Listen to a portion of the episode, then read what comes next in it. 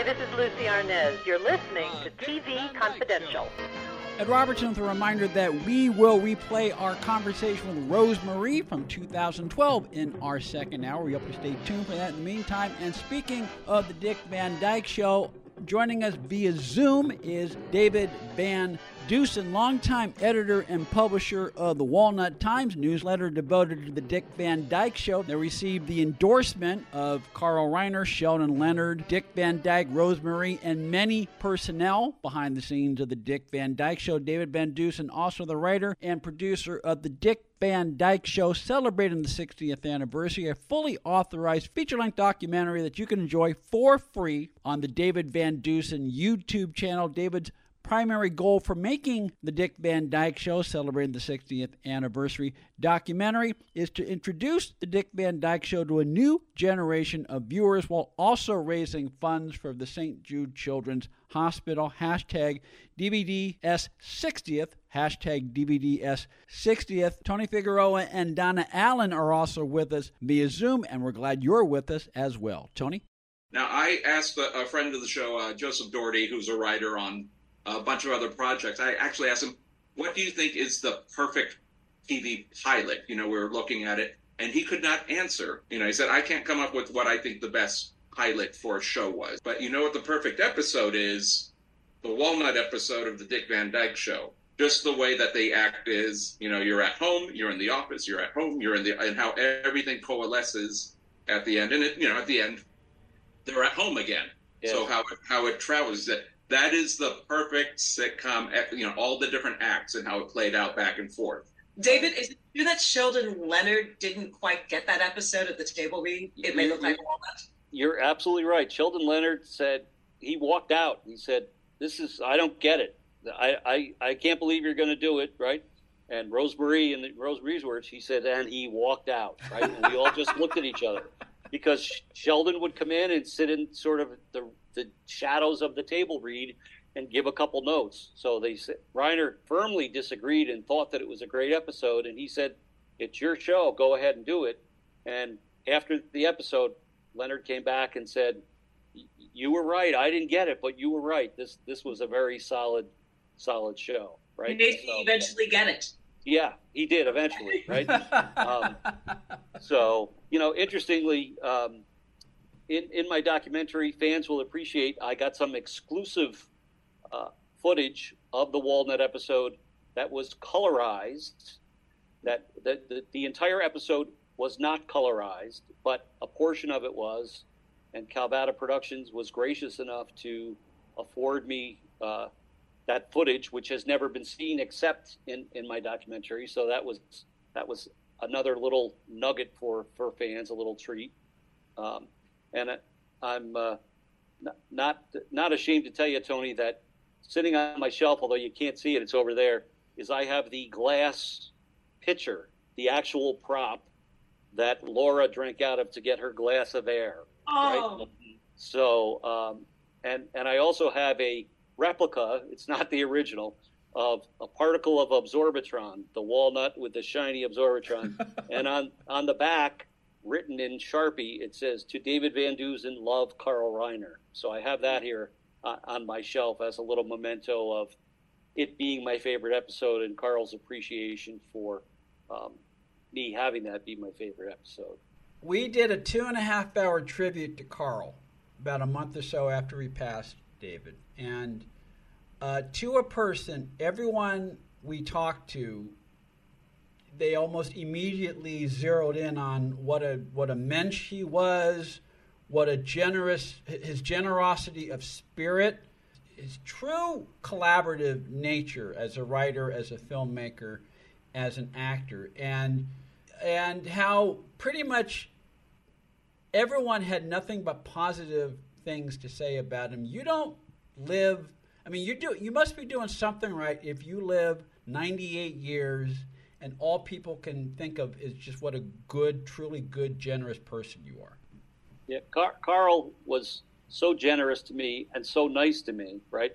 He called me the other DVD, if you will. that was that was my nickname that Reiner gave me. Um, and you know, when I was in LA, we would go to lunch, I would attempt to pay. Carl would say, "This is my town. I'm buying lunch." Right.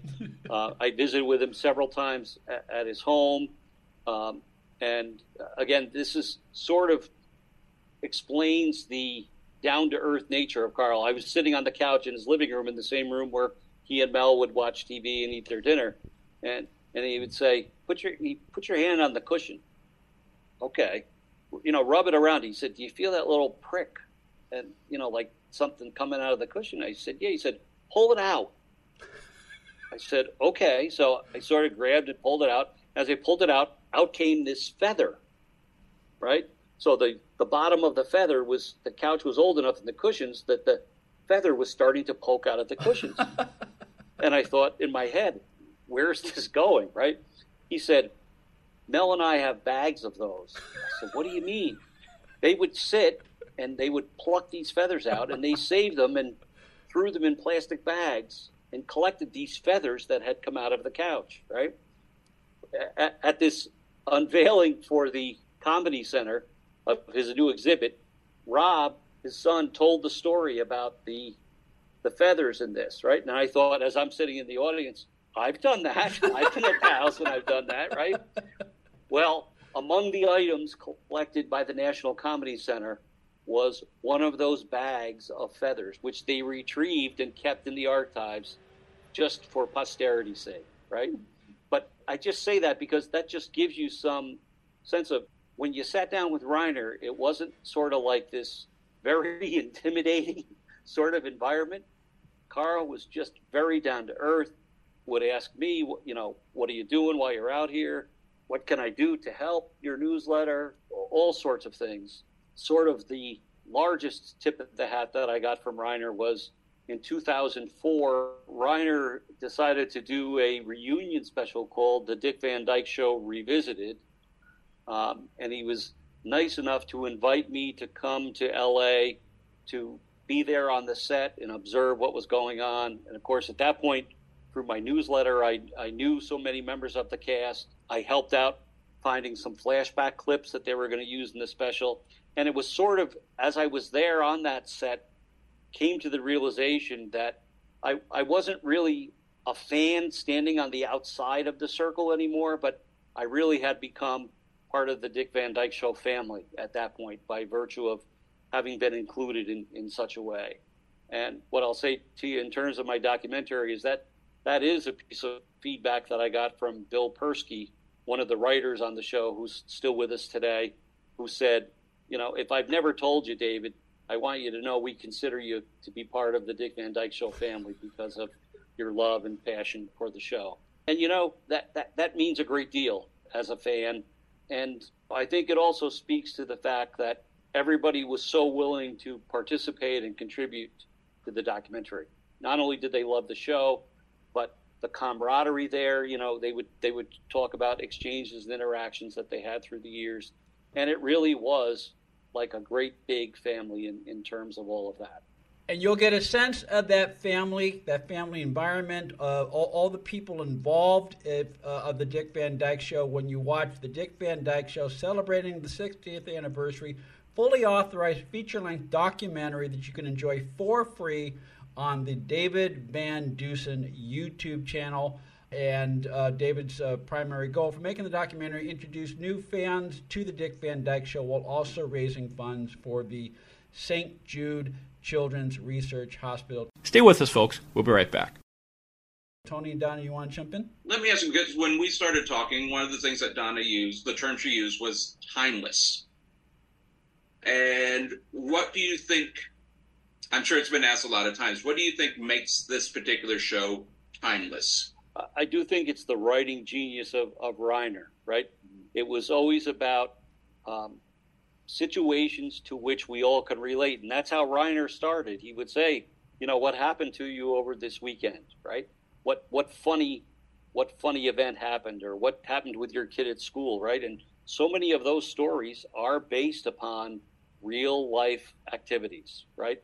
Um, and and folks at the documentary share share some of that. You know, Barbara Marshall, Garry Marshall's wife, remarked on how she was home alone and Garry was always late at the studio and she was nervous. They didn't have security alarms you know, at that point. So she stacked up empty cans by by the back door, and Garry came in and knocked the cans over, and he's like, "What's that about?" She said, "I was scared being alone." She says, a couple weeks later, shows right up on the Dick Van Dyke Show, you know. So I I, I think the timelessness of it is that um, it was situational, and it's all things we could relate to. There's rarely a joke told on the Dick Van Dyke Show, except in the constraints of Buddy Sorrell in the office, maybe telling a joke, which would not be uncharacteristic of a writer's room, right?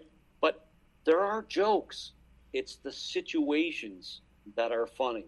It's the situations to which we can relate. And and I'll I'll you know reiterate. I think what you said earlier. I, I get on the treadmill in the morning and throw an episode of the Van Dyke Show on. I've seen them how many times, right? I know what's coming. I still laugh when something funny happens, even because it's that look that Dick gives to Mary, or Sally gives to Buddy, or it's the Deacon Ball joke, or whatever it is, right? Even though you know it's coming, right?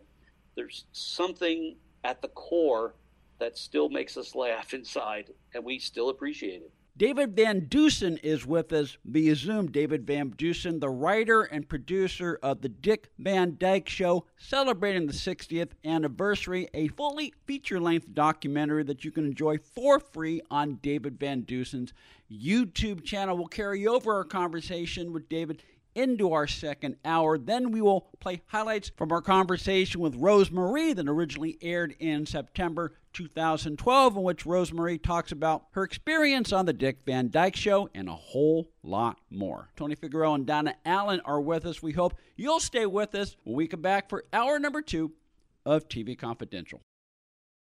Be part of our conversation. If you like what you hear, have thoughts on this week's program, or have an idea for a future edition of TV Confidential, we'd love to hear from you. You can email us at talk at tvconfidential.net, talk at tvconfidential.net. You can also message us at facebook.com forward slash TV tvconfidential, x.com forward slash tvconfidential, or at TV Confidential on Instagram. And if you're listening to us on the TV Confidential podcast, please be sure to hit the subscribe button. This portion of TV Confidential is brought to us by our friends at Front Porch Realty, the community of realtors in the Northern Bay area of California that is committed to finding the solution that is best for their clients. Whether you're a first time home buyer or looking to sell or lease your property in Northern California, call Karen Strain at 415 886 7411 or visit frontporchrealtygroup.com for more information on how they can help you.